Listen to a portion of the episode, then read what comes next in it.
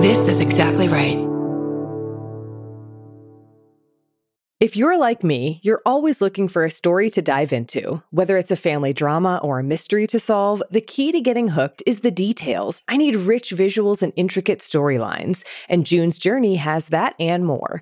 June's Journey is a mobile mystery game that follows June Parker, a daring young woman, on a quest to uncover the truth about her sister's murder. This is your chance to test your detective skills because you'll play the game as June herself. Explore beautifully designed scenes from the 1920s, like lavish estates and gardens, and don't forget to keep an eye out for hidden clues. And if you play well enough, you could make it to the Detective Club. There, you'll chat with other players and compete with or against them. June needs your help, but watch out. You never know which character might be a villain. Shocking family secrets will be revealed, but will you crack the case? Find out as you escape this world and dive into June's world of mystery, murder, and romance. It's all just one tap away. Discover your inner detective when you download June's Journey for free today on iOS and Android. That's June's Journey. Download the game for free on iOS and Android. Mom deserves the best, and there's no better place to shop for Mother's Day than Whole Foods Market. They're your destination for unbeatable savings, from premium gifts to show-stopping flowers and irresistible desserts. Start by saving 33% with Prime on all body care and candles. Then get a 15-stem bunch of tulips for just $9.99 each with Prime. Round out Mom's menu with festive rosé, irresistible berry chantilly cake, and more special treats. Come celebrate Mother's Day at Whole Foods Market. Hi, my name is Lindsay, and um, I wasn't officially diagnosed with asthma until I was a teenager, but I do remember when I was a kid having um, exercise induced asthma, but just not knowing how to describe it. My asthma was very well managed with just your standard preventative and albuterol um, until my early 30s. Something changed, not sure what it was. Um, and then March of 2020, um, I had my first really bad exacerbation. Beforehand, it was just like I could maybe have one, maybe two exacerbations, if any, in a year. So I got on oral steroids in March of 2020, and it cleared up pretty fast. Um, usually, that's how it happens with asthma exacerbations. And I finished the course of steroids, and then um, about a week later, I started having asthma symptoms again. And um, again, I had to go back to my doctor and get back on steroids. And um, this happened pretty much every six weeks i would i would get on steroids and then finish my course of steroids and then gradually the the symptoms would return. And then with my first pulmonologist that i had we were kind of in a struggle between um, testing my blood levels for the eosinophil levels that they thought would be the problem and excess of eosinophils kind of aggravating things but unfortunately, I wasn't able to stay off of steroids for long enough to, for them to get an accurate eosinophil count. So it was kind of this let's get off of steroids, but then I would have an exacerbation. So that was frustrating. And that happened throughout the spring and summer of 2020. I'm a paramedic, so it, it was extremely difficult at work. Um, even when I wasn't having a full blown exacerbation, I was having to wear masks and feeling very short of breath with my patients. And um, I got very tired of explaining that no, I don't have COVID. Uh, my lungs are just trying to kill me. So um, the exacerbations were intense. It would start off as shortness of breath. I would get very short of breath um, for a few days just with regular exertion. I would get winded climbing a flight of stairs. I would get winded getting dressed.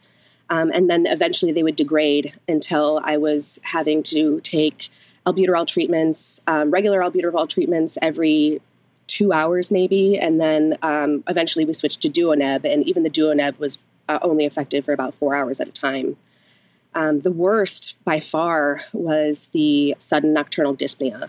I would be asleep and then I would find myself awake and then it would be like it would feel like a train would just hit me in the chest and I couldn't breathe and I would be scrambling to find my nebulizer and set that up before I passed out basically.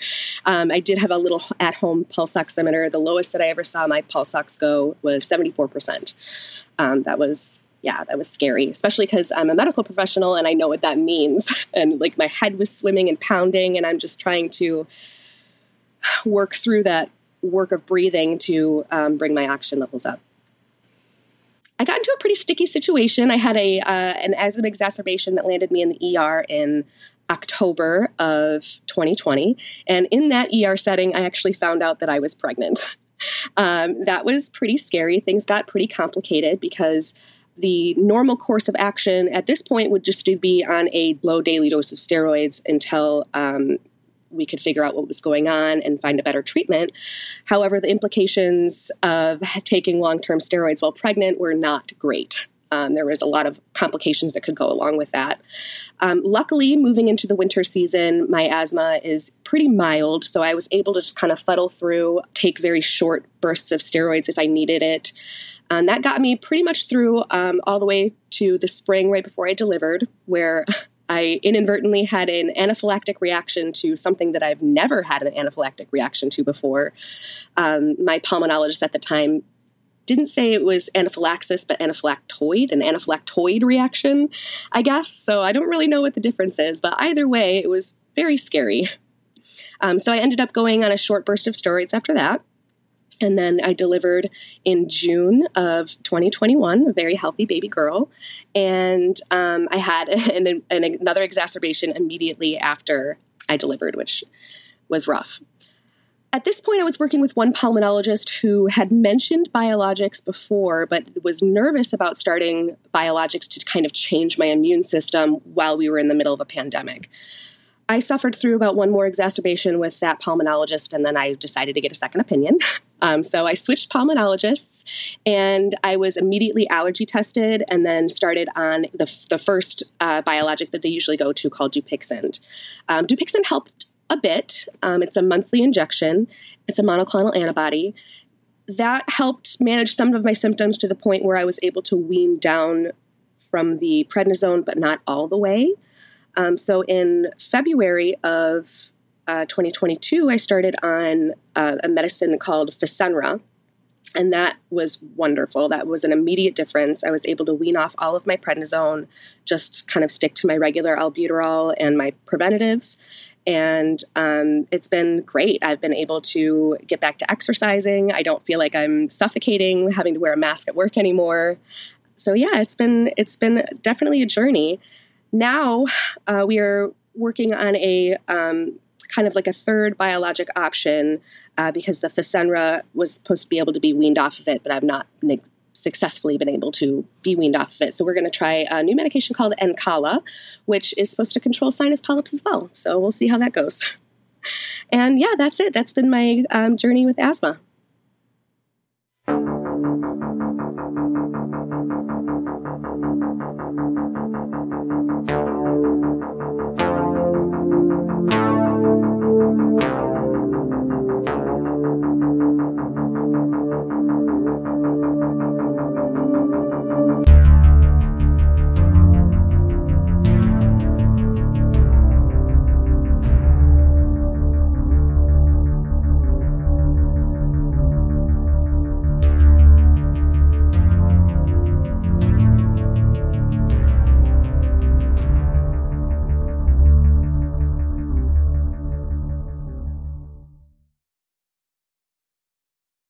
My gosh, that sounds so scary. I just, oof. Oof, I know. Goodness. Thank you so much for sharing your story with us. I can't imagine reliving that is easy. Yeah, and just how like what a confusing time and how like difficult and like long this process can be sometimes. Yeah. Yeah. Oh, yeah, thank you. Hi, I'm Erin Welsh. And I'm Erin Allman Updike. And this is This Podcast Will Kill You. And today we're talking about asthma. Yeah. Um, I know we say this a lot, but big topic. is asthma even like I think it was near the end of my research when I came across a phrase that was in some 2006 journal article in The Lancet that was like, has asthma as a term outlived its usefulness? Right. Like, is asthma even a thing? Like, right. Is it? I guess we'll find out. We'll find out, I guess. uh, yeah, it is a very big topic. There's a lot of it just feels very amorphous. So I'm curious to see how it all goes. Um, I have a feeling at the end of this episode it's gonna still feel amorphous, but hopefully we can like put some boxes around it, maybe. I don't know. Yeah, I think so. We'll try. Okay. But first things first, it's quarantine time. it is. What are we drinking this week? Well, nothing other than the inhaler. yeah. it works well on paper. Mm-hmm, it does. Just go to our social media. You'll see it written. Uh huh. Uh huh. You good. basically, with the ale emphasized. And the inhale. Wait, the inhale. Ale. Er. Er. That's yeah, yeah, really rolls off the tongue. Does not translate well to audio. That's okay though. That is what's, okay. What's in the inhaler, Erin? it is based on a new drink new to me that my friend actually told me about called the spaghetti. Yep. I don't know its provenance, but it is delicious. It's basically like a cheap lager and you get a bottle, you drink a little bit down, and then you pour in some Aperol and lemon juice. And it's kind of like an Aperol spritz, but with cheap beer. And I love it. I it sounds delicious and I can't wait to try one. And we will post the full recipe for this quarantini as well as the non-alcoholic Placeborita on our website, thispodcastwillkillyou.com, as well as on all of our social media channels. Our website is this podcast will kill you.com. Have you heard of it? Have you gone to there? We have so many things there. Check it out. We've got merch. We've got a Goodreads list. We've got um there's so much more. We've got yeah. music by Bloodmobile. We've got a Patreon. You know what? Just check it out. Check it's it out. Great. There's actually a really cute new merch. There's like a muscle tee. I'm wearing it right now. You are. You look great in it. Oh, thanks. Okay, enough With blathering. Should we get on to the actual content of this episode? We should. Let's all take a deep breath and a quick break. Okay. And get into it. If you're like me, you're always looking for a story to dive into. Whether it's a family drama or a mystery to solve, the key to getting hooked is the details. I need rich visuals and intricate storylines. And June's Journey has that and more. June's Journey is a mobile mystery game that follows June Parker, a daring young woman, on a quest to uncover the truth about her sister's murder. This is your chance to test your detective skills because you'll play the game as June herself. Explore beautifully designed scenes from the 1920s like lavish estates and gardens, and don't forget to keep an eye out for hidden clues. And if you play well enough, you could make it to the Detective Club. There, you'll chat with other players and compete with or against them. June needs your help, but watch out. You never know which character might be a villain. Shocking family secrets will be revealed, but will you crack the case? Find out as you escape this world and dive into June's world of mystery, murder, and romance. It's all just one tap away. Discover your inner detective when you download June's Journey for free today on iOS and Android. That's June's Journey. Download the game for free on iOS and Android.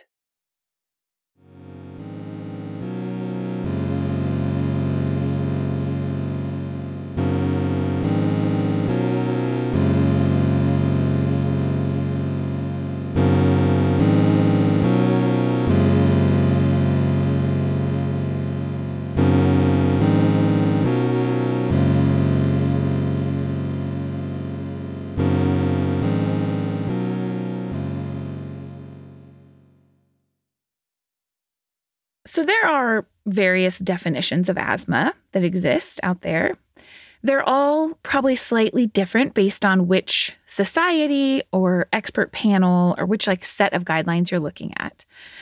But for this biology section, the way that I decided to structure it is just to jump into describing what asthma looks like or feels like, what the symptoms are, because that will inevitably lead us to the big question of this section. And that really is what on earth are these underlying causes or mechanisms of what we know of as asthma? Like, what is going on in our bodies if we are living with asthma? So let's get into it. I think that asthma is a common enough condition that probably everyone listening has heard of it and either has asthma or knows someone with asthma personally. So when we think of asthma, we probably have a picture in our mind of what we think of. We might think of someone who has these discrete episodes or asthma attacks where they might have wheezing, right? This sound in their airways, like a squeaking sound when they exhale. They might be really short of breath, feel like they just can't catch their breath. Maybe we think of someone who is coughing a lot and just kind of can't stop coughing during these episodes, or complains of a feeling of tightness in their chest, like they just can't get enough air in because of the feeling of this tightness. And we probably think of this person using an inhaler of some kind, like a puff, and then being able to breathe a little bit easier. Maybe we think of someone who has to use an inhaler before they can start soccer practice or run the mile in PE because otherwise they get short of breath. Or maybe we've actually seen or experienced a very severe exacerbation where someone can barely get any air in. They're wheezing so much that you can hear it across the room without a stethoscope, and they have to go to the emergency room for systemic treatment with steroids and breathing treatments. And many of us might think of asthma as a childhood condition that people outgrow and then no longer need their inhalers once they're adults. And those kind of are the symptoms of asthma. But as we'll see, not only is asthma not only a childhood condition, it's a chronic, potentially lifelong condition, or one that can arise for the first time in adulthood. But it's also a lot of different things. So while these episodes all might sound similar, there is a lot going on underneath the surface in every different person that has asthma. So, is asthma as a term more like a collection of symptoms rather than any like one pathophysiological process? Pretty much, yeah. Let's get into it, shall we? Yeah. Because we can talk about some of the pathophysiology, but as we'll see, yes, there's a lot of different sort of pathways that get you to that same endpoint where you have these episodes with wheezing, shortness of breath, chest tightness, etc. Right? Mm-hmm. Okay. Yeah. So, on a very basic level, asthma is a chronic inflammatory disorder that's affecting the airways, right, of our lungs. And it essentially results in these episodes in widespread and uneven constriction or narrowing of the small and large airways of the lungs. And that results in obstruction of airflow.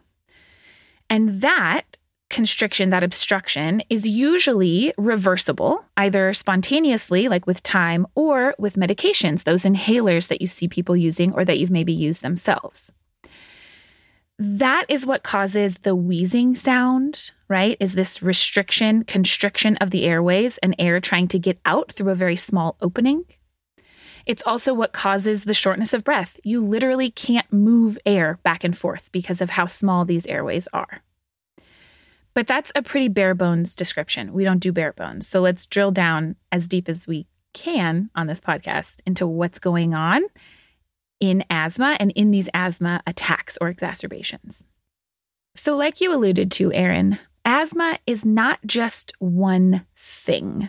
It's not one discrete pathophysiologic process that's underpinning these exacerbations or these episodes. And it's not just these episodes. All of the different pathophysiologic processes that I'll get into at least a little bit of detail of first start with an underlying chronic inflammatory state. So, in all people with asthma, there's an increase in inflammation of the airways, even in the absence of an acute episode. So, there's this chronic low level inflammation that's happening all the time. And then there are these acute or discrete worsenings of that. That's what we call an asthma attack or an exacerbation. These attacks tend to happen with some kind of trigger. Smoke, exercise, allergens like pollen or cat dander, very often a cold or a viral infection, but it could even be just cold air. Really, it's any number of things that cause a sudden increase in inflammation and immune system activation that then causes inflammatory cells and messengers and all this stuff being sent to the airways. That leads to both cells and debris in the area, which that alone can cause some obstruction of the airways. But in people with asthma, what this does is it triggers a hyperreactivity of the smooth muscle cells that surround our airways, and it causes those airways to constrict. This again obstructs the airway. So it's these two things inflammation, which is both an underlying chronic inflammation and episodes of increased inflammation, and smooth muscle constriction, also called bronchoconstriction. And that together is what causes the shortness of breath, the wheeze, the chest tightness, all of these things that we associate with asthma exacerbations. Okay, I can wrap my head around like the hyperreactivity part of this leading to super inflammation, but where does the smooth muscle constriction come in? Like why does that happen? Does that happen under other circumstances? When is that like is it too much of a good thing kind of a deal? Yeah, it's a good question. So, yes, our airways have smooth muscles so that they can expand and contract as needed. Right. What happens in asthma is a, a hyperactive response. If you think of like when you get a tickle in your throat or you inhale your own saliva by accident mm-hmm. and you cough, right? Mm-hmm. That cough response, part of what's happening in that is airways are constricting, smooth muscle cells are being activated, right?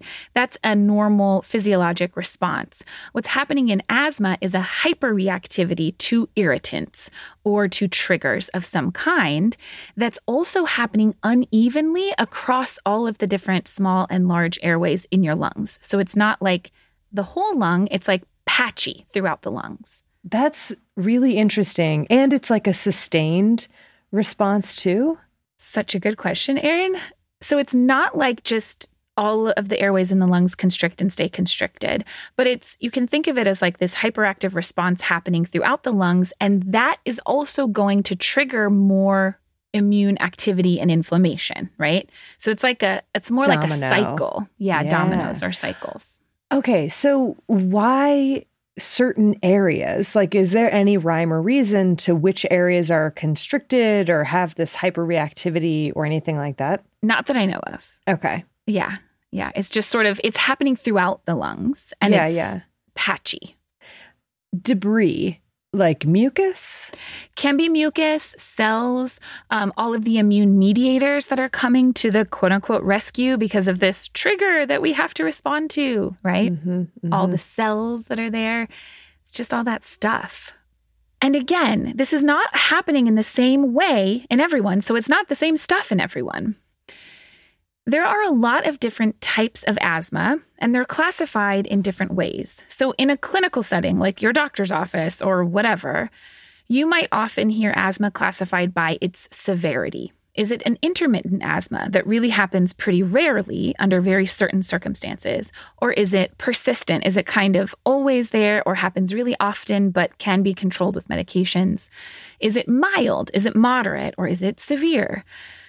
But those different definitions change based on what society's guidelines you might be looking at. And by society, I mean, you know, like the Asthma Federation of this country or that country, not like society. Our, society. yeah. whatever. High society, whatever. Yeah. But on top of those type of clinical definitions, there's also a lot of other ways to classify asthma.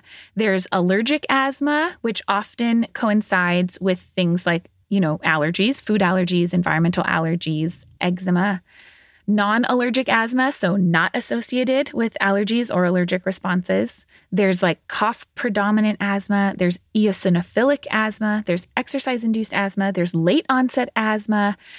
There's a lot. And these are sometimes called different phenotypes of asthma for anyone who hasn't taken general bio in a while, a phenotype is like what you observe. It's a set of like observable characteristics. So these are other ways to classify asthma based on how it appears clinically, how you seem. It's another system aside from just mild, moderate, severe, and these can kind of go together. But None of these ways of classifying get into the fact that within and across each of these classifications, there are in fact different underlying mechanisms of that asthma. These are sometimes called different asthma endotypes. or different subsets of a disease that are actually based on distinct pathophysiological mechanisms. On that, I want to shout out a paper called Understanding the Immunology of Asthma, Pathophysiology Biomarkers, and Treatments for Asthma Endotypes from 2020 because not only does that paper highlight a lot of the complexity of these different endotypes, and I am not going to get into a lot of that complexity, but it had this really great schematic diagram of some of the possible mechanisms that underlie the development of these different types of asthma, which you can all just call asthma, really, in a way that connects these seemingly disparate pathways that all happen to lead to the same end result, right? And that end result is chronic underlying inflammation and airway hyperreactivity with certain triggers, AKA asthma. It's so interesting because, on the one hand, it seems like you can break down asthma into so many discrete types mm-hmm. and in terms of uh, phenotype like you said or the underlying mechanism or treatment or whatever. But at the same time, it's this big overarching thing. And at the same time, treatment, I assume, is highly individual, where it's like based on this person. Like you could have two people that have allergic asthma, but their maybe their triggers are something different. And so then the management is different. Well, is it Erin? I because know. right now it isn't. And that is that is such a good point, right? That is why understanding these different underlying mechanisms matters. Because if all the treatment is the same, then these underlying mechanisms are interesting but don't necessarily matter. Right now, our treatment is based on symptoms, and symptoms are things that you can see and experience, right? So, treatment is based on how often do you have exacerbations? Yes, maybe what are your triggers will determine when you might use a treatment, but at its core, the treatment guidelines are mostly the same for everyone based on the severity of your asthma, but not based on any of these underlying mechanisms. So, two people with the same severity are going to end up falling on the same treatment algorithm, even if they have totally different types of asthma, how it stands today. But it doesn't work the same way for everyone. And that's because the underlying mechanisms aren't necessarily the same. So, in asthma, we have now learned that understanding these disparate mechanisms is actually really important because even though it ends with the same response, the ways and pathways in which you get there, if we can better target those, we can have individualized treatment. And then we can have better outcomes. Right now, we have that for pretty small subsets of populations just based on like what's available today. Huh. So huh? it's like it's within reach. It's like yeah. we know this now. Now let's turn to application. Right, exactly. I think I think that's kind of where we where we are and where we're going. So that's like spoilers for later this episode. so that is kind of the as much as we'll get into on the nitty-gritty of like these different mechanisms of asthma and the types of asthma. If you want more real nitty gritty, I will post plenty of papers for you. But the other big question is like, who gets asthma? right? Right. Uh, everyone. Uh, what, what right everyone what are these risk factors like and i think a really interesting part of that question from a public health perspective is is it inevitable that a person is going to develop asthma if they are a person who's going to develop asthma, or is this something potentially preventable? And I'm sure it will be no surprise to you, Erin, or to listeners that we don't know what? the answer to that question. Asthma is a multifactorial disease. Since we know now just how variable it is, and we're only in the relatively early stages of really understanding all of that variability, we don't really know and can't pinpoint this person's going to develop asthma, this person's not. If we change these things about the environment, we could prevent this asthma, but not this asthma. we don't know that. But we do know that there are both genetic and environmental factors that play into the development of asthma. There are a lot of different potential genes that could be involved, like a whole host of them. And there's some thought that there might also be epigenetic factors that are involved because there's evidence that asthma is more strongly maternally linked than paternally linked in terms of genetics. But overall, heritability is like between 35 and 80%, depending hmm. on which study you read. And in terms of environmental factors, there are so many. It's just like you could spend the rest of this episode listing them and not yeah, even get close. Exactly. And I know, Erin, that you're going to get into some of the fun hypotheses that have come out as eh, to just a, just a tiny little sprinkling. Yeah. That's good. That's good. That's all we need is a sprinkle of some of those. Uh-huh. But some things that we know are real risk factors for asthma are things like tobacco smoke, pollution, right? Air pollution is a huge factor in the development of asthma and also asthma exacerbations.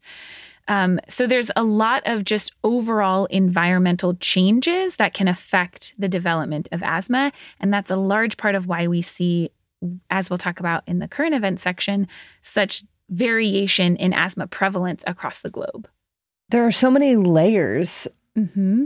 to every aspect of asthma. I know. And I have nowhere that I'm going with that, just saying that. Cool. But yeah. but I do have a question. Uh-huh. uh, so you talked about how for the most part treatment and management is mm-hmm. more or less very similar, if mm-hmm. not the same for most yeah. people. What is that oh, treatment? Oh, great question. I'll talk a little bit more about this in the current event section, but the basic very basicness is inhalers of some kind. Inhalers allow for medication to be delivered directly to the lungs. So that's where we want the effect of this medication to be. This is a disease that's really happening in the lungs. So by having an inhaled medication, you have pretty minimal systemic absorption, which is good. There's two different major types of inhalers. There's inhalers that mostly serve to bronchodilate, so they relax the smooth muscle of those airways and open them up, right? All of those rescue inhalers that people think of, those are usually really short-acting bronchodilators, so they they turn on quickly and turn off quickly to just open up your airways if you can't breathe for a short time. Mm-hmm. Then there are longer acting versions of those that people might use as controller medications. And then there are inhaled steroids. Steroids, of course, are anti inflammatory. So these are serving to reduce the overall inflammation and immune activation that's causing a lot of this underlying issue. More and more, inhaled corticosteroids have become the mainstay of asthma management, even in mild asthma. It used to be a probably over reliance on bronchodilators. And now, more and more, it's inhaled steroids plus or minus these bronchodilators. And I think that that makes sense when you go back to what we just talked about with the fact that this is an inflammatory disease. There's underlying chronic inflammation, even in people with mild or intermittent asthma. And so anything that's just acting to bronchodilate is like a band aid. It's treating the symptoms, but it's not addressing that underlying immune dysfunction and inflammation. Mm-hmm. So the steroids are doing a better job of that. But as I said, especially as we understand more and more about these different types of asthma, there are already and will likely continue to be other probably systemic options like monoclonal antibodies and things like that that are directly targeting the dysfunctional immune cells involved. But we're not there quite yet. I think it was in our lupus episode that we talked about how long term use of steroids can be not so great sometimes. Mm-hmm. Is that different for inhaled steroids because it's so localized? Exactly. That's why it's so important that it's inhaled and not systemic because you have very minimal systemic absorption. It's really just like coating your airways and acting in those airways. Cool. Very different than like taking a steroid pills. Mm-hmm, mm-hmm. Yeah. Okay. That's yeah. interesting. Yeah. Although we know that asthma is not strictly a childhood disease or disease mm-hmm. of childhood, it does happen in children and then go away. Mm-hmm. Do we know anything about why that is? Good question. I don't have an answer to that question. It is possible that I just didn't read the right papers and that there is a very good answer to that question that I didn't find. Um, so if anyone has a better answer than what I'm about to say, please do let us know. But I suspect a lot of it just has to do with how much our immune systems are still under development when we're little. And our airways are also a lot smaller. Okay. Right. So anything that's causing obstruction or constriction, it's going to have a greater effect when you're smaller and your airways are small. And so a lot of kids have wheeze. And a lot of that wheeze may never truly be labeled as asthma, right? They might get wheezing with every viral infection, but never like meet the definition of asthma by whoever's defining it in their region. And then they'll grow out of that because their airways are growing and their immune system is, you know, figuring itself out. That's the the best answer that I can give you. There might be a better one out there. Okay. Yeah. So I know that this next question, the answer is probably it depends on what country or what mm-hmm. organization or whatever. But how is asthma diagnosed? Like yeah. What happens? What are the what are the diagnostic criteria? Excellent question. So in some places, it's diagnosed with what are called pulmonary function tests. So that means you actually have to like sit in this chamber and blow in this tube and they measure the flows and blah, blah, blah. And then on top of that, you have to give a bronchodilator and see if the values improve because that tells us that it's a reversible process. That really helps distinguish asthma from something like COPD or chronic obstructive pulmonary disease. So that's more like adults are more likely to undergo that whole function pulmonary function testing process. Um, in kids, a lot of times they can't do those testing, or that testing is really difficult and just not available where they live. So, really, it's based on those symptoms that I talked about way at the very beginning these discrete episodes of shortness of breath and wheezing, which is something you're going to hear with a stethoscope, and that happen in response to really any kind of trigger, doesn't matter what the trigger is, and that will get better with some of these medications in general. So I don't have in front of me like the very specific this number of episodes or of wheezing or anything like that, but that's the general rule. Um, and you don't have to have those pulmonary function tests in order to make the diagnosis.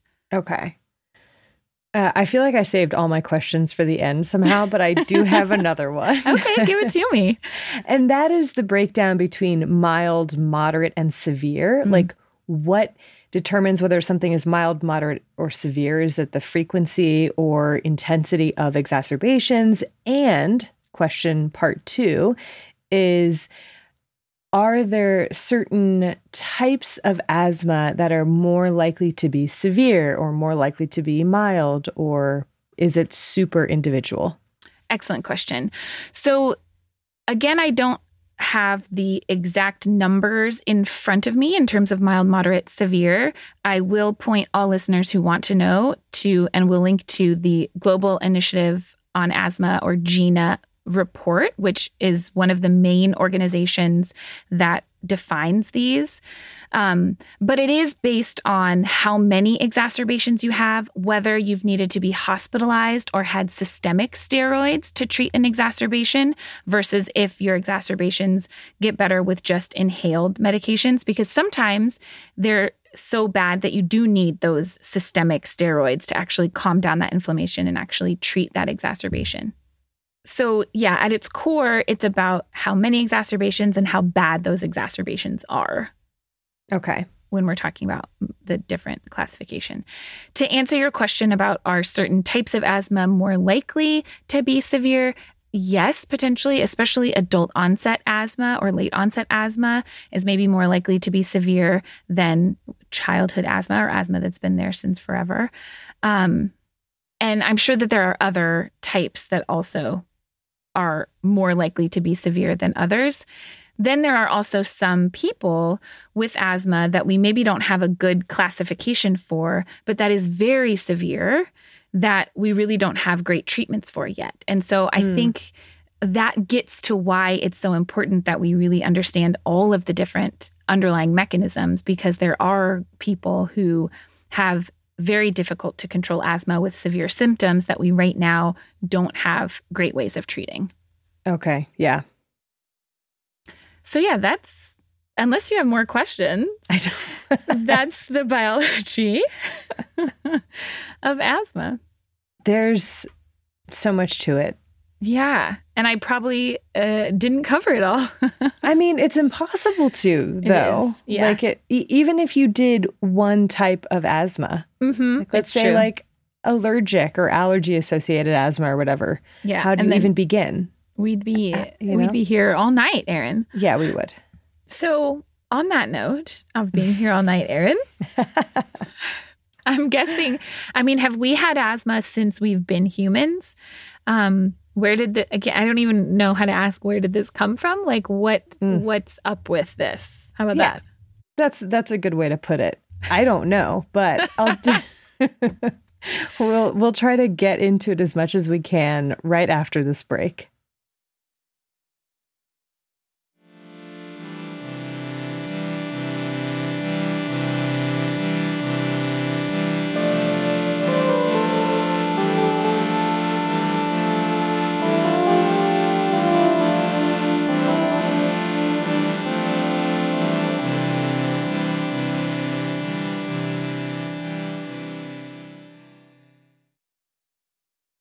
The thing that surprised me most about the history of asthma isn't how far back and wide ranging the descriptions go. So, Erin, you asked, have we had this since we were humans? First of all, yes, it's an ancient mm-hmm. disease that's been written about since ancient times, and we absolutely have had it for as long as we've been humans, which makes sense because other animal species can also have asthma, oh like oh cats gosh. get asthma. I really wanted to ask you that question, and I was afraid that it was a silly question. no, I definitely Googled it, and uh, that's what Google tells me. Oh my goodness. Mm-hmm, Poor mm-hmm. kitty cats. I know. I know. How do you get an inhaler for a cat? You need a nebulizer. Sure. Oh, I don't yeah. know how at home management is for cats with asthma. Maybe we have a lot of people who are in the veterinary field that listen. So yeah, reach let us out. know, please. Yeah. It's so sad. But the I forget where I was even going with this, but the, that we've had it since forever. Oh yeah, yeah, yeah. Another thing that did not surprise me, or didn't surprise me the most about asthma, the history of it, is that asthma has undergone many revisions since mm. these earliest descriptions, right? Like, of that's course. not that surprising. It yeah. started out as a disease of humors, then of lungs, then of personality, then of allergy, then as inflammation, and many other forms along the way, sort of crisscrossing each other and happening simultaneously and borrowing parts from each other.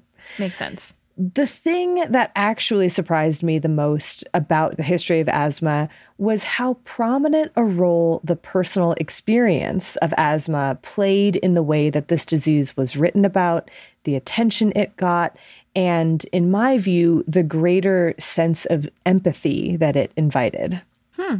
And this is true for much of the history of this disease, really, or at least until we get to the early 20th century with the depersonalization of medicine, as per usual. Basically, this is my way of preparing you for the sizable number of sizable quotes that I've sprinkled in throughout the history section, one firsthand account per century. Just kidding. That would be like a ridiculous amount. that would be a lot. but I, I honestly probably could have, given how many there are, which I wow. think is really interesting and unusual. Yeah. Is it just that a lot of people had asthma? So, or wh- why? Why is that? Yeah, I, I think it just comes down to how prevalent mm. it was and how much it was a part of people's lives. Right because people were just like living with it on a day to day. It wasn't this thing that came one time and mm-hmm. then killed you. Right. Like a lot of diseases we talk about. It's something that people lived with for their whole lives. Yeah. I think that the most similar one that we've covered on the podcast is gout. Mm, but the other thing, too, is that like we've covered a lot of chronic diseases, but it's also who is doing these medical writings. Right. Who, who, writes about it? Who is yeah. able to be a physician? Who is allowed to be a physician? Right. So, like endometriosis, we could absolutely have had centuries worth of firsthand accounts, but we don't. Mm-hmm, mm-hmm. This yeah. makes a lot of sense. Yeah. Anyway, but I think in terms of asthma, what these historical firsthand accounts show is that while there have been enormous improvements made in terms of how it's treated or understood or even defined, some things haven't changed. I also think that they're a good reminder in this day and age with medicine being so depersonalized and reduced to statistics and charts and test results to not discount the value of personal stories because I think that it can be really important in well, first of all, just like recognizing that patients are people, but also in how maybe this person wants to manage their asthma and the things that exacerbate asthma. Anyway, I should probably stop at this point philosophizing and you know talking about asthma and start talking about actually the history of asthma beginning with the ancient stuff because the evolutionary history of asthma like it's impossible yeah to, absolutely. Yeah. Yeah. so it feels like it's been a little bit since I've gotten to say the word papyri or talk about ancient Greece or China or India. So this is exciting. The word asthma is actually from an ancient Greek word that first made an appearance in the Iliad from the 7th or 8th century BCE. In wow. a scene describing the Trojan leader Hector, quote, lying on the plain while about him sat his comrades, and he was gasping with painful breath, asmati, distraught in mind and vomiting blood.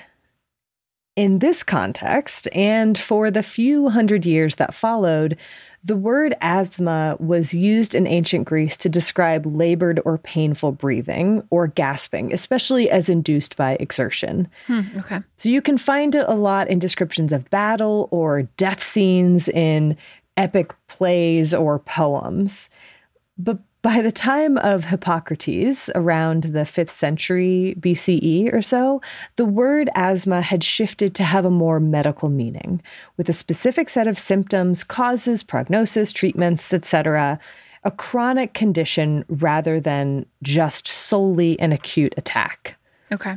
And in this recognition, ancient Greek physicians were a bit behind the times.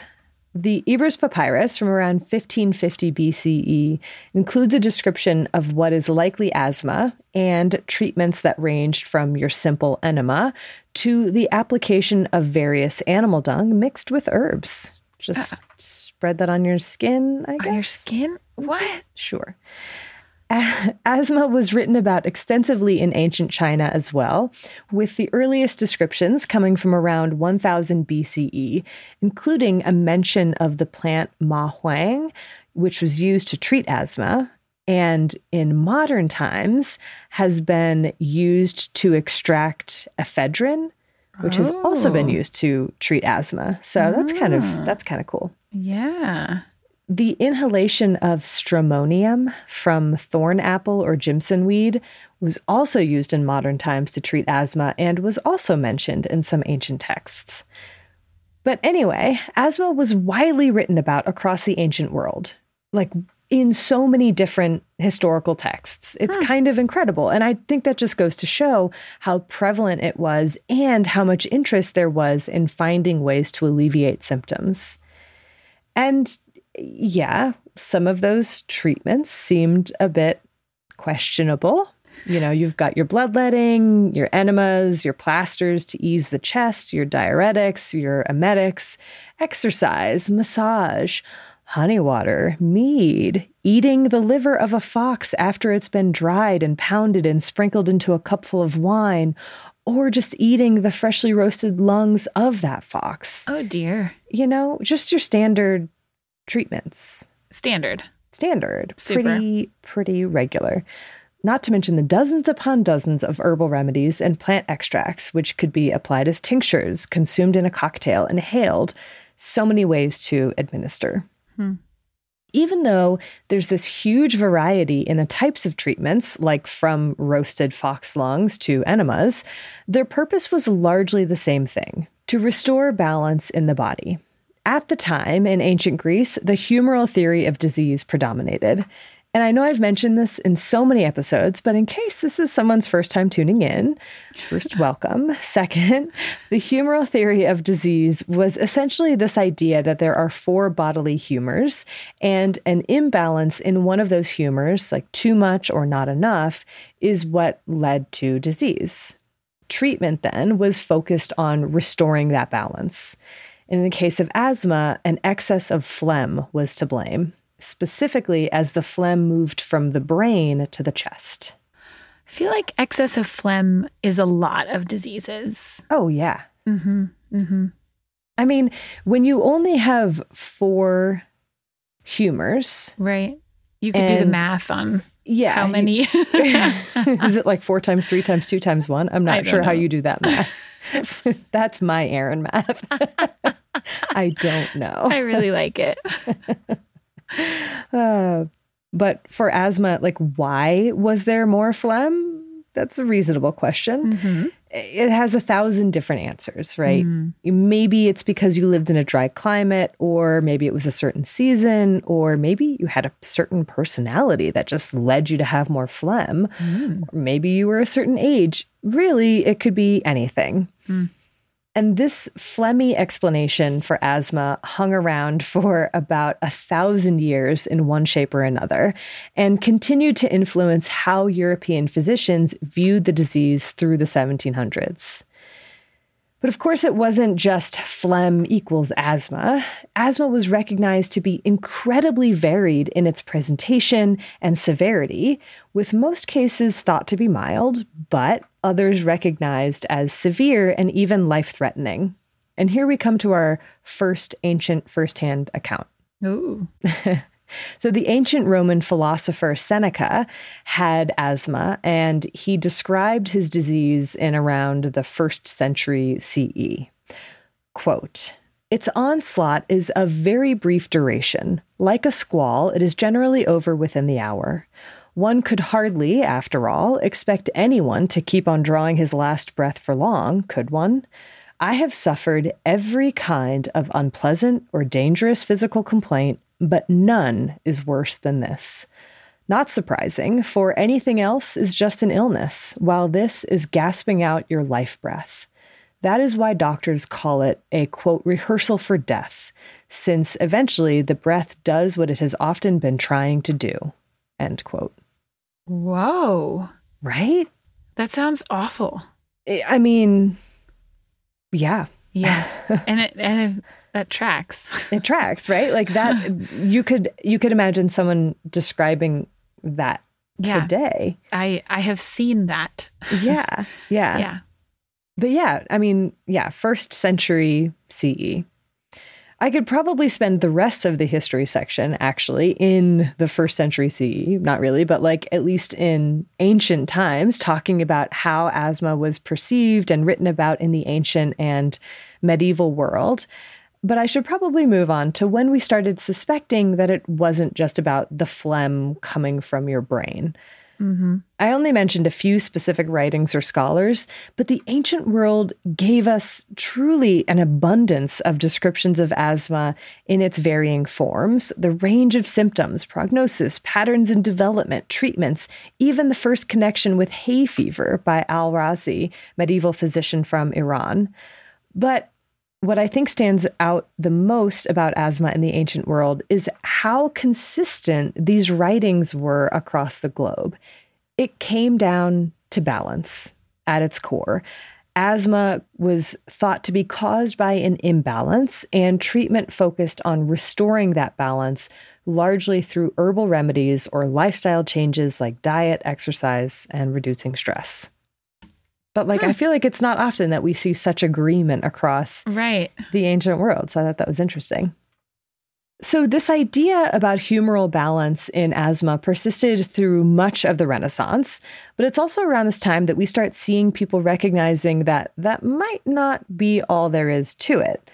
One of these people, Joan Baptista van Helmont in the late 1500s, early 1600s, who had asthma, rejected the Hippocratic idea that asthma was caused by phlegm descending from the brain to the lungs. He was like, No, it's definitely not a nervous condition from my brain. I can feel it in my lungs, specifically in the contraction of them. And in any case, if Hippocrates was right, then there would be better treatments by now.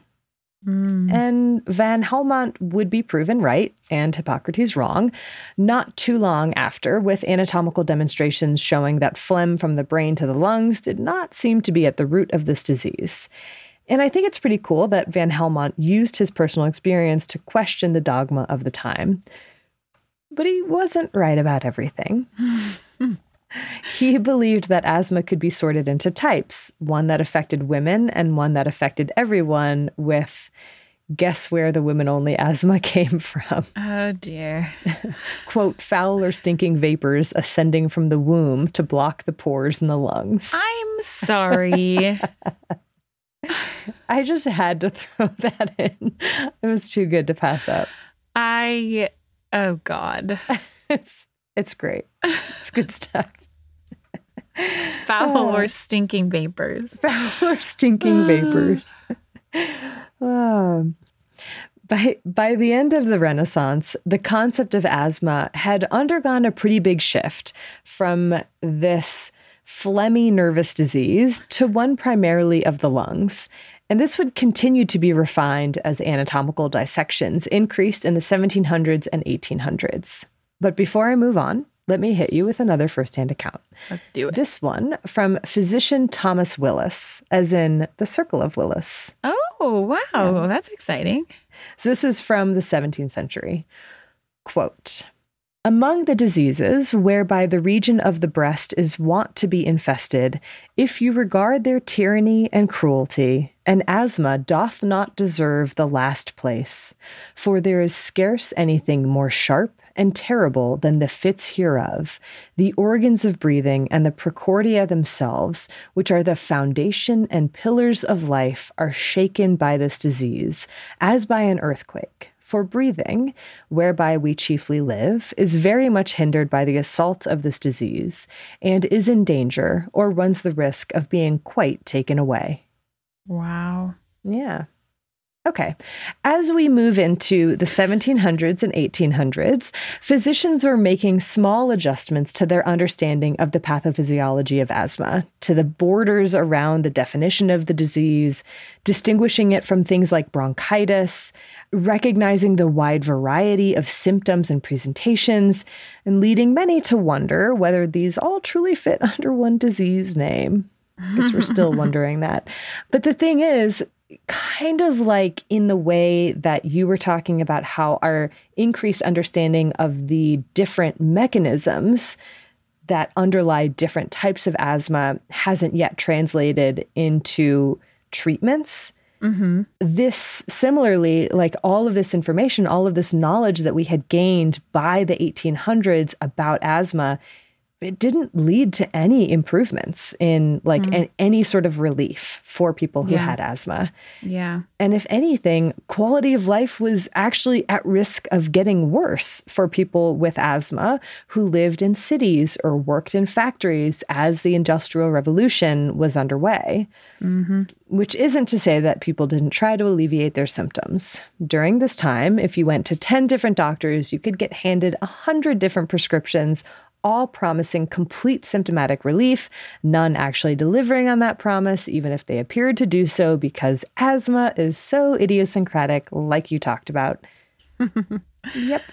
So it's not, I mean, it's really not that surprising. Like, I think some of these doctors were probably just looking to make a quick buck uh, be being like, oh, yes, this is how you do it, or mm-hmm. people who made patent medicines. But I think other people were like, maybe one time you prescribed, like, oh, eat the liver of the snake, and then your asthma would go away. And then maybe it did. Mm-hmm. randomly, just not associated with the liver of a snake or any reptile or animal, but just because it, it went away.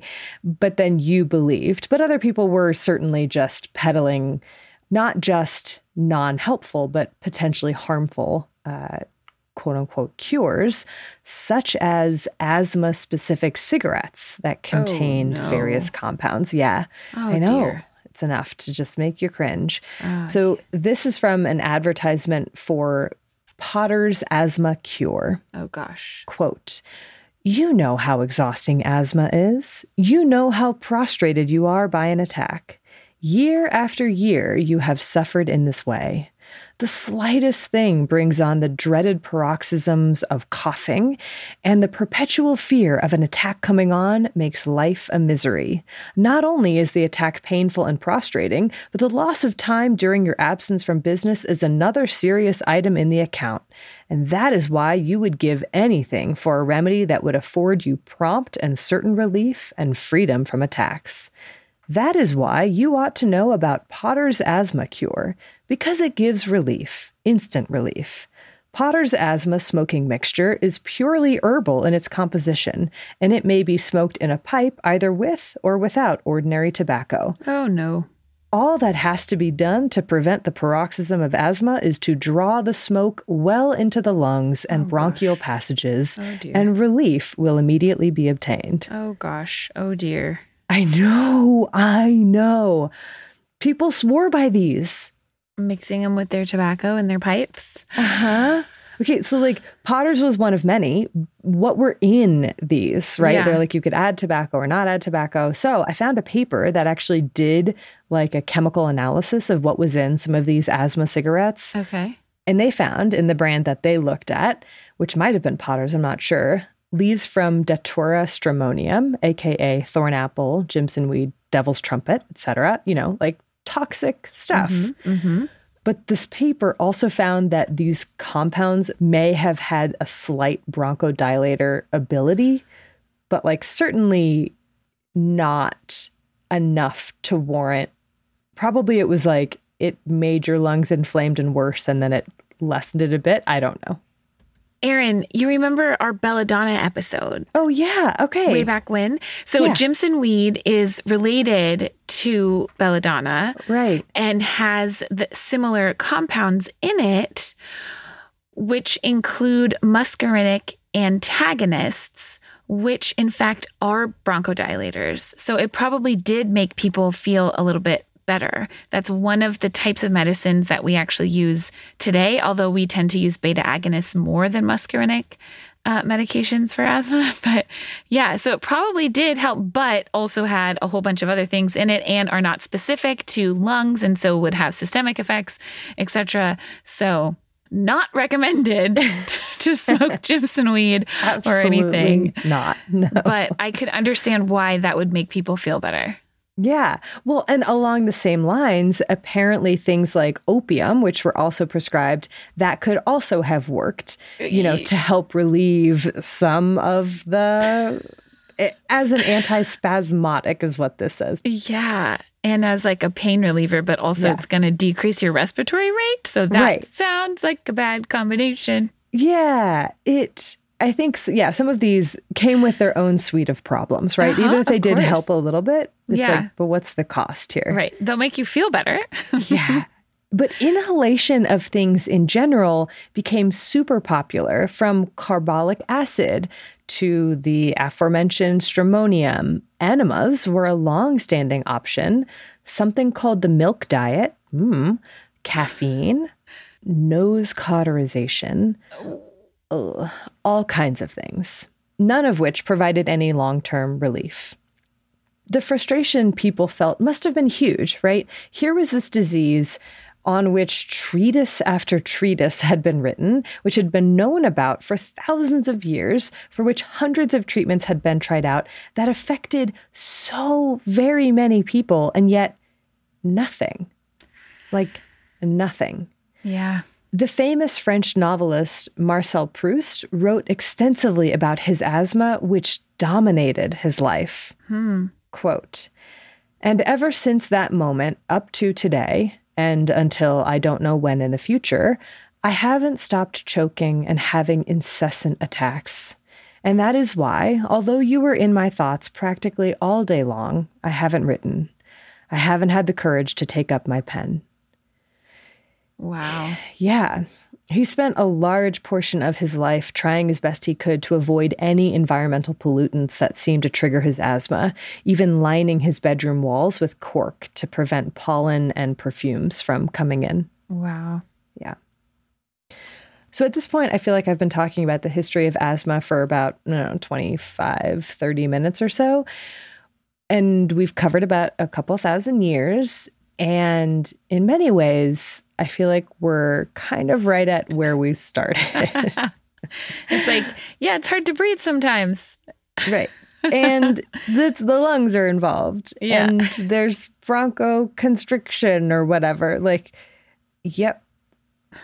and if you read, like I had in my early draft of notes, two descriptions of asthma, one from the first century CE, so when like the, around the time of Seneca when he wrote that, and another from the early 1800s, so like 1700 years apart, and they are eerily similar. Like they're it's describing the same exact thing.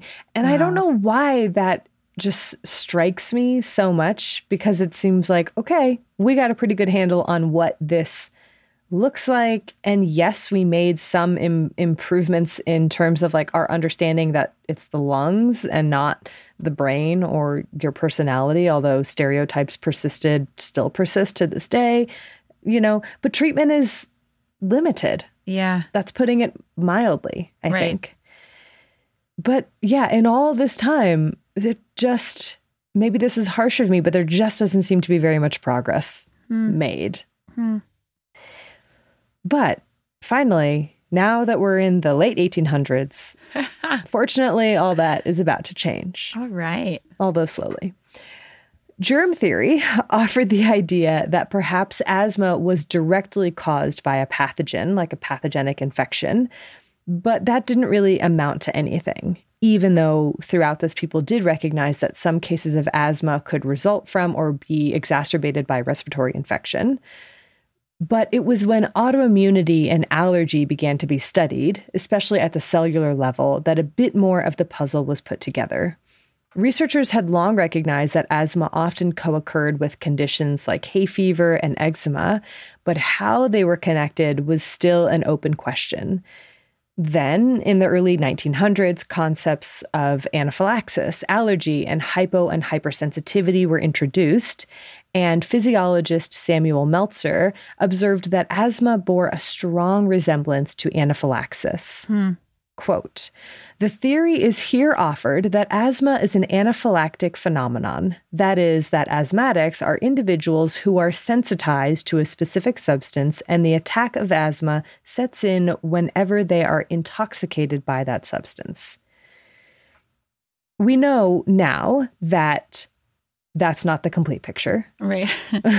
of course. We're, you know, still working on our, our knowledge. And asthma throughout the 20th century would undergo many paradigm shifts in how it was understood or in the different like models of asthma as mm-hmm. a disease. But this was a big step forward in finally putting together like a cellular framework almost right. for what was going on. Like a mechanistic connection. Yeah, exactly. Yeah this new understanding of asthma didn't immediately translate into improvements in patient experience. Those would come about pretty shortly, though. Uh, but almost immediately, it did lead to improvements in managing the condition in the form of the first vacuum cleaner, which was invented and patented in 1908 by James Murray Spangler, a janitor from the US who also happened to have asthma. What? Yeah. So he developed the vacuum to try to reduce his exposure to dust at work, which had long been thought to contribute to asthma irritations even before the link to allergy was made. Huh. Yeah. That's so cool. But the first treatment that showed real promise for asthma came in the form of allergy shots. By the early 1900s, many researchers had considered and discarded the idea that pollen or bacterial toxins directly caused asthma but they started to wonder whether the same principles used in preventing infectious diseases could work on allergic disorders. Mm. Antiserum didn't really seem to work, but what about vaccines? Mm. In 1911, researchers John Freeman and Leonard Noon at a London inoculation department published their findings from a study where they vaccinated volunteers who had hay fever with increasing doses of pollen. And their findings were amazing.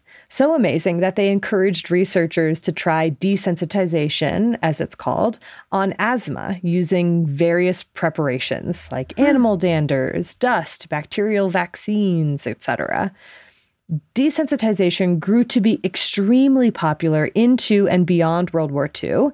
And it seems to me like this gave hope to so many researchers. Hmm greatly increasing interest in asthma and leading to the formation of groups like the Asthma Research Council, which brought together clinicians, scientists, philanthropists, and people who had asthma.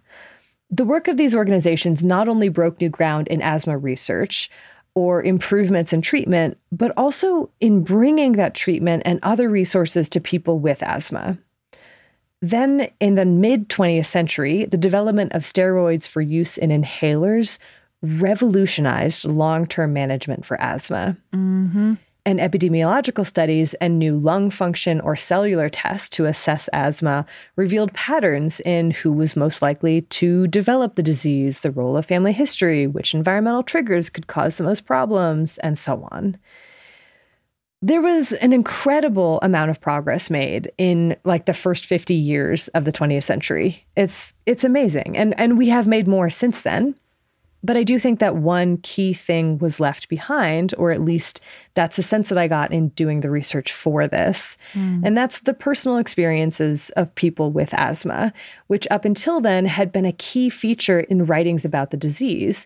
Like, even as medicine was becoming depersonalized in the late 19th century and it became more about the measurement and more about statistics, asthma was still viewed largely as a very individual disease. This person's asthma is exacerbated by this. This person developed it at this age. This person uh, ha- their asthma is more severe. You know, it was incredibly varied. And I think that recognition in that variation was really important, even if it didn't translate necessarily into treatment. I don't know. But I, I think that it's it's interesting because you can ask the question like, well, what is asthma for you? What is happening during your asthma attack? Mm-hmm. How did this treatment provide relief? And you could answer those questions by saying how it actually felt for you. Like, what is, how does asthma change your day to day life? Does it? Mm. Does it not? What is happening during an, an exacerbation for you? What does that feel like? How does this treatment work compared to this treatment? Or you could answer all those questions by describing the cellular mechanisms, the pathophysiological mm. response. And that second way was becoming, had become much more the norm in the 20th century. And of course, asthma is not unique in this, but I do think that shift is really striking. And I think that's especially so because it was happening around the same time that cases seemed to be on the rise. So it's hard to say how the prevalence of asthma changed over the course of history, considering that diagnostic criteria have been extensively revised and statistics didn't really exist until fairly recently. But it seems pretty clear that cases of this disease have increased throughout the 20th century. Is this increase real? It's the first question. Mm-hmm. I mean, it could be in part inflated due to changes in how asthma is diagnosed and being able to reach more people to make more diagnoses, but that doesn't explain all of it. Like there's there's a real increase. Mm-hmm. What's driving it then? Mm-hmm. Worsening air quality or increasing exposure to pollutants? Possibly. Mm-hmm. Those had long been linked to asthma development or exacerbation. An increase in dust mites from more carpeting? Sure, that seems yeah. reasonable. Yeah. More pollen from changing agricultural practices? Sure, why not? Something else? Probably. the, the bottom line is that many, many things are likely contributing to the rise in asthma cases. and also that the drivers are probably not the same across the entire globe. Mm-hmm. As always, it's complicated. but there is one idea that people have gotten really excited about as an explanation for this rise, and that is the hygiene hypothesis. We couldn't we couldn't not. We couldn't not. The hygiene hypothesis is this idea introduced in the 1970s and refined in the 1980s that says that by growing up in a more sanitized environment with less dust and dirt and dander and lower exposure to pathogens overall than in past millennia, this is also more specific to people living in industrialized countries, that our immune systems aren't getting the proper training that they used to. And end up being overactive or improperly sensitized. This has been used to explain the apparent rise in allergic diseases and autoimmune disorders. The hygiene hypothesis isn't the first to claim that our modern lives may have come at the cost of increasing certain diseases. Since the 18th and 19th centuries, at least, asthma has been thought of as a quote unquote disease of civilization. Huh. In the late 1700s, physician Thomas Withers wrote about what he perceived as a rise in the prevalence of asthma, Quote, the greater irritability and weakness of the constitution in these days may, in some measure, account for the greater frequency of the asthma, especially if we add the inventive genius and the rapid progress of mankind in all the various arts of modern luxury and refinement. so that's like the prequel hygiene hypothesis. Yeah, it really is. His advice was essentially to toughen up or quote unquote cast off the effeminacy of the present times, abandon oh. the destructive luxury of heat. I I oh my goodness. Yeah. And he wasn't the only one. A few decades later, physician Henry Hyde Salter, who also happened to have asthma, wrote that, quote, the rich might be really more liable to asthma than the poor from a more irritable nervous organization engendered by the state of hypercivilization in which we live, end quote hyper civilization. yeah. Okay. Anyway, so the hygiene hypothesis it's different. It's a bit more mechanistic. It's a bit based more in biology than just a general mm-hmm. sense of feeling. But I do think that the parallels are are kind of funny there. Mm-hmm. The hygiene hypothesis is a really interesting and exciting idea. But is there any evidence that asthma is caused by a lack of exposures to antigens in early childhood? It's hard to say. So I dug a little bit into the literature, mostly looking at reviews and like retrospective. Is mm-hmm. hygiene hypothesis still an appropriate, you know, model for asthma or whatever? Mm-hmm. And it's mixed, right? Mm-hmm. There are studies showing that kids who were exposed to farms or raised near farms had lower rates of asthma than those who were not, for example. But at the same time, rates of asthma are increasing in children who live in conditions of poverty in North American cities. Long term exposure to things like cockroaches and dust mites is associated with the development of asthma. So, cleaner is should be better, but it's also not better. Like mm. maybe it depends on the specific antigen or the timing of exposure, or all of that could change depending on season or geography or individual genetics. There is no consistency with the hygiene hypothesis.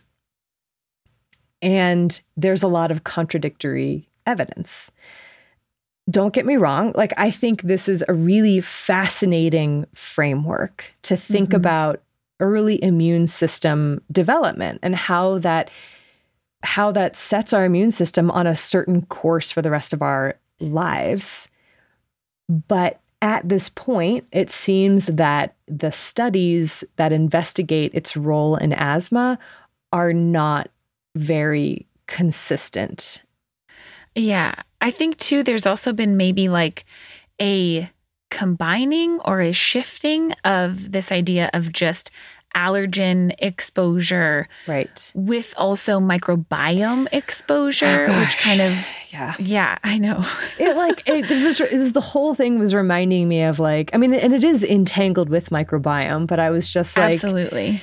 these sound so cool conceptually, but right. we're not like maybe we just don't have the studies yet to show specifically enough.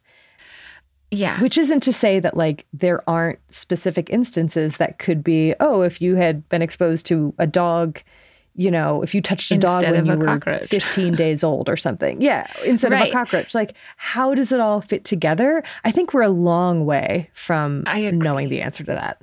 I think it's I think how it fits together though is is what's the interesting part about it mm-hmm. because I mm-hmm. think from the the diversity of data that we have it's very clearly not one thing. Right.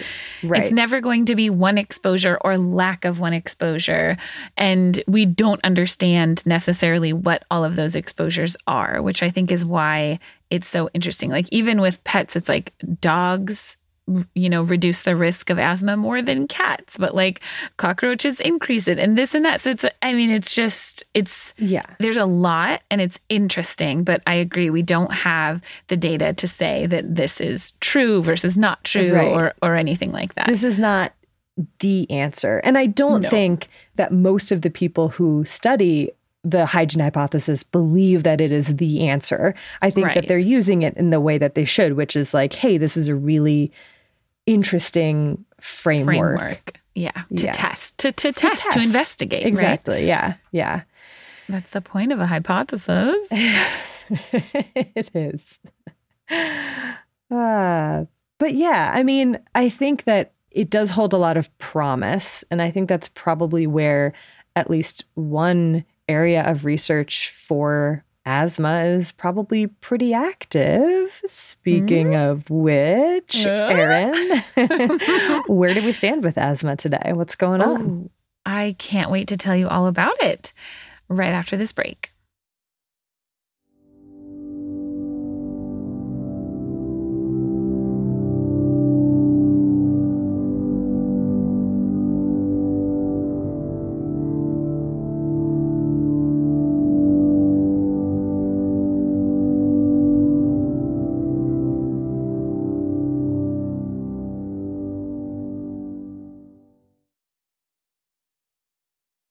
Start with some possibly quite depressing statistics. All right.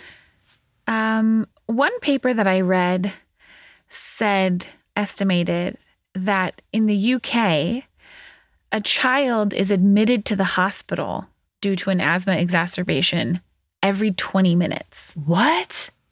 That was my exact response and what I wrote. What with three question marks. Oh my that gosh so frequent and so many, I was astounded.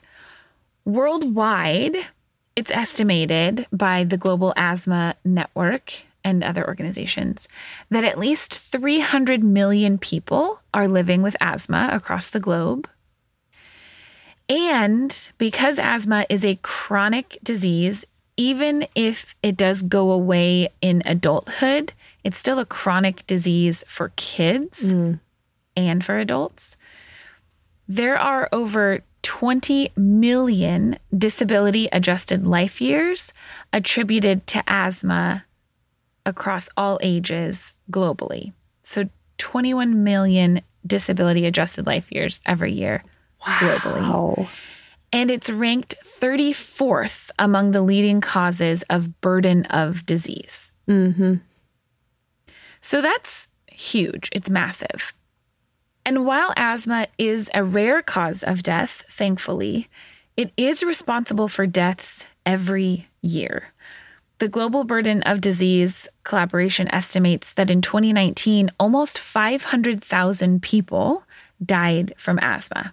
That's more than a thousand people a day across the globe. Oh my gosh. I know. It's it's way worse than I thought.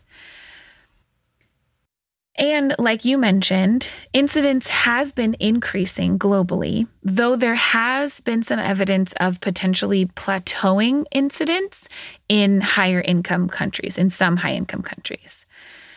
And it likely is environmental factors that contribute to a lot of these discrepancies in prevalence, as well as this increasing incidence and prevalence overall.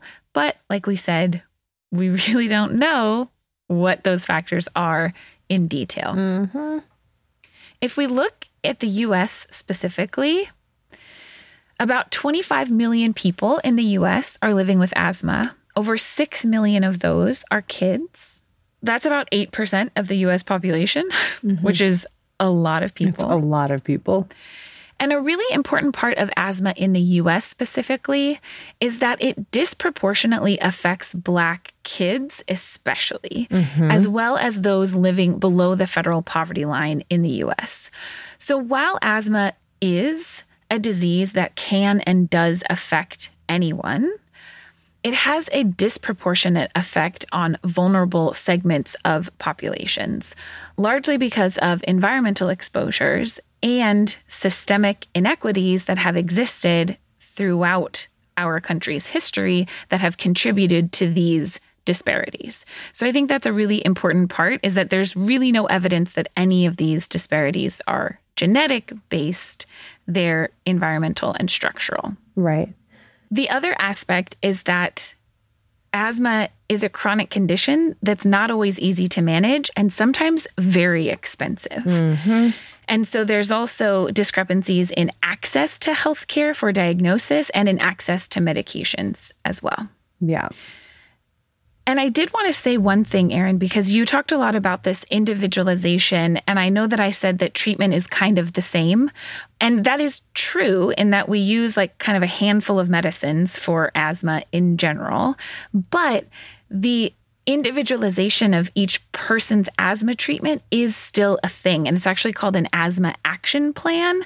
So, access to someone who can help develop an asthma action plan is actually really, really important and mm-hmm. is associated with much better outcomes, reduced exacerbations, reduced hospitalizations, etc. So that all contributes to these huge disparities that we see, especially in the US, right. but across the globe as well.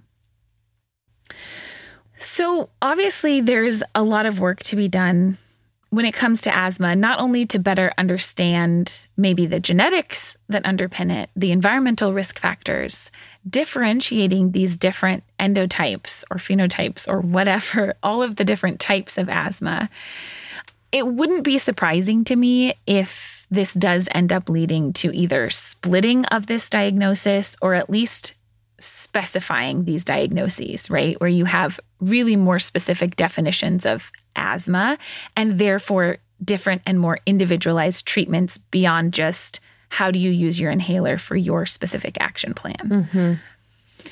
But along those lines, and with regards to treatment and the future of treatment, I wanted to mention something. Shout out to my friend and colleague, Kat, who brought this article to my attention. That is a really important part of how we decide on medications and we as like a whole medical community decides on medications for chronic, often lifelong diseases. The recent guidelines that came out of GINA, the Global Initiative for Asthma, these are kind of like big time global guidelines that a lot of different countries use. And these treatment guidelines very strongly endorse using a combination of inhaled steroids, like I mentioned, and a short acting bronchodilator. But they specifically endorse this combination of one type of bronchodilator and one type of inhaled corticosteroid, which happens to be found in combination in a drug called Symbicort in the US, which is made by a company called AstraZeneca, which happened to have $2.5 billion in sales of this drug in 2021. Mm-hmm. And 12 of the 17 members of the GINA board have received payments from this company, AstraZeneca. Mm, that doesn't seem like it should be okay. Now, the GINA guidelines more strongly recommend this drug, this combination, than a couple of other guidelines that have less, fewer board members that have received payments from AstraZeneca. But what I'm saying is not necessarily that people are being corrupted by these payments. The problem here is that if you look at a Cochrane review from 2021, four of the five studies that were included in this study, which in fact showed that using this combination of inhaled corticosteroids and a bronchodilator had better outcomes than using short acting bronchodilators alone. The data is pretty clear from these studies that that leads to better outcomes. But four of five studies that were included in this Cochrane review were funded by AstraZeneca. I mean, so it's not necessarily inherently bad that the pharmaceutical industry is financing these studies. These studies are important. They're integral to be able to develop better treatments and to know is this treatment going to be better than what we have currently? Mm-hmm. The problem is not only these conflicts of interest in that these studies were funded by these companies, the guidelines are being written by people who are getting money from these companies based on the studies that were funded by these companies. but it's also that we don't have any other studies of similar medications to actually compare to, right?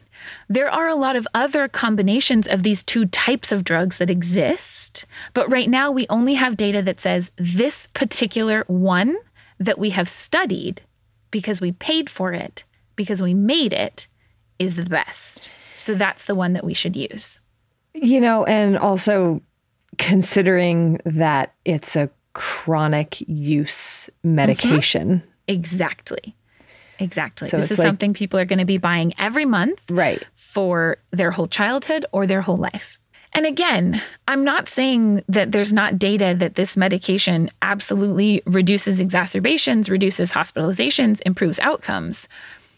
The problem is that when we only have data on this one specific combination from this one company, how do we then make a decision about how to treat not only everyone who doesn't have access to this one specific medication by this one specific company, but also how do we compare that and make sure that we're funding studies that are non biased to compare that to all of the other drugs that already exist? Mm-hmm. Right.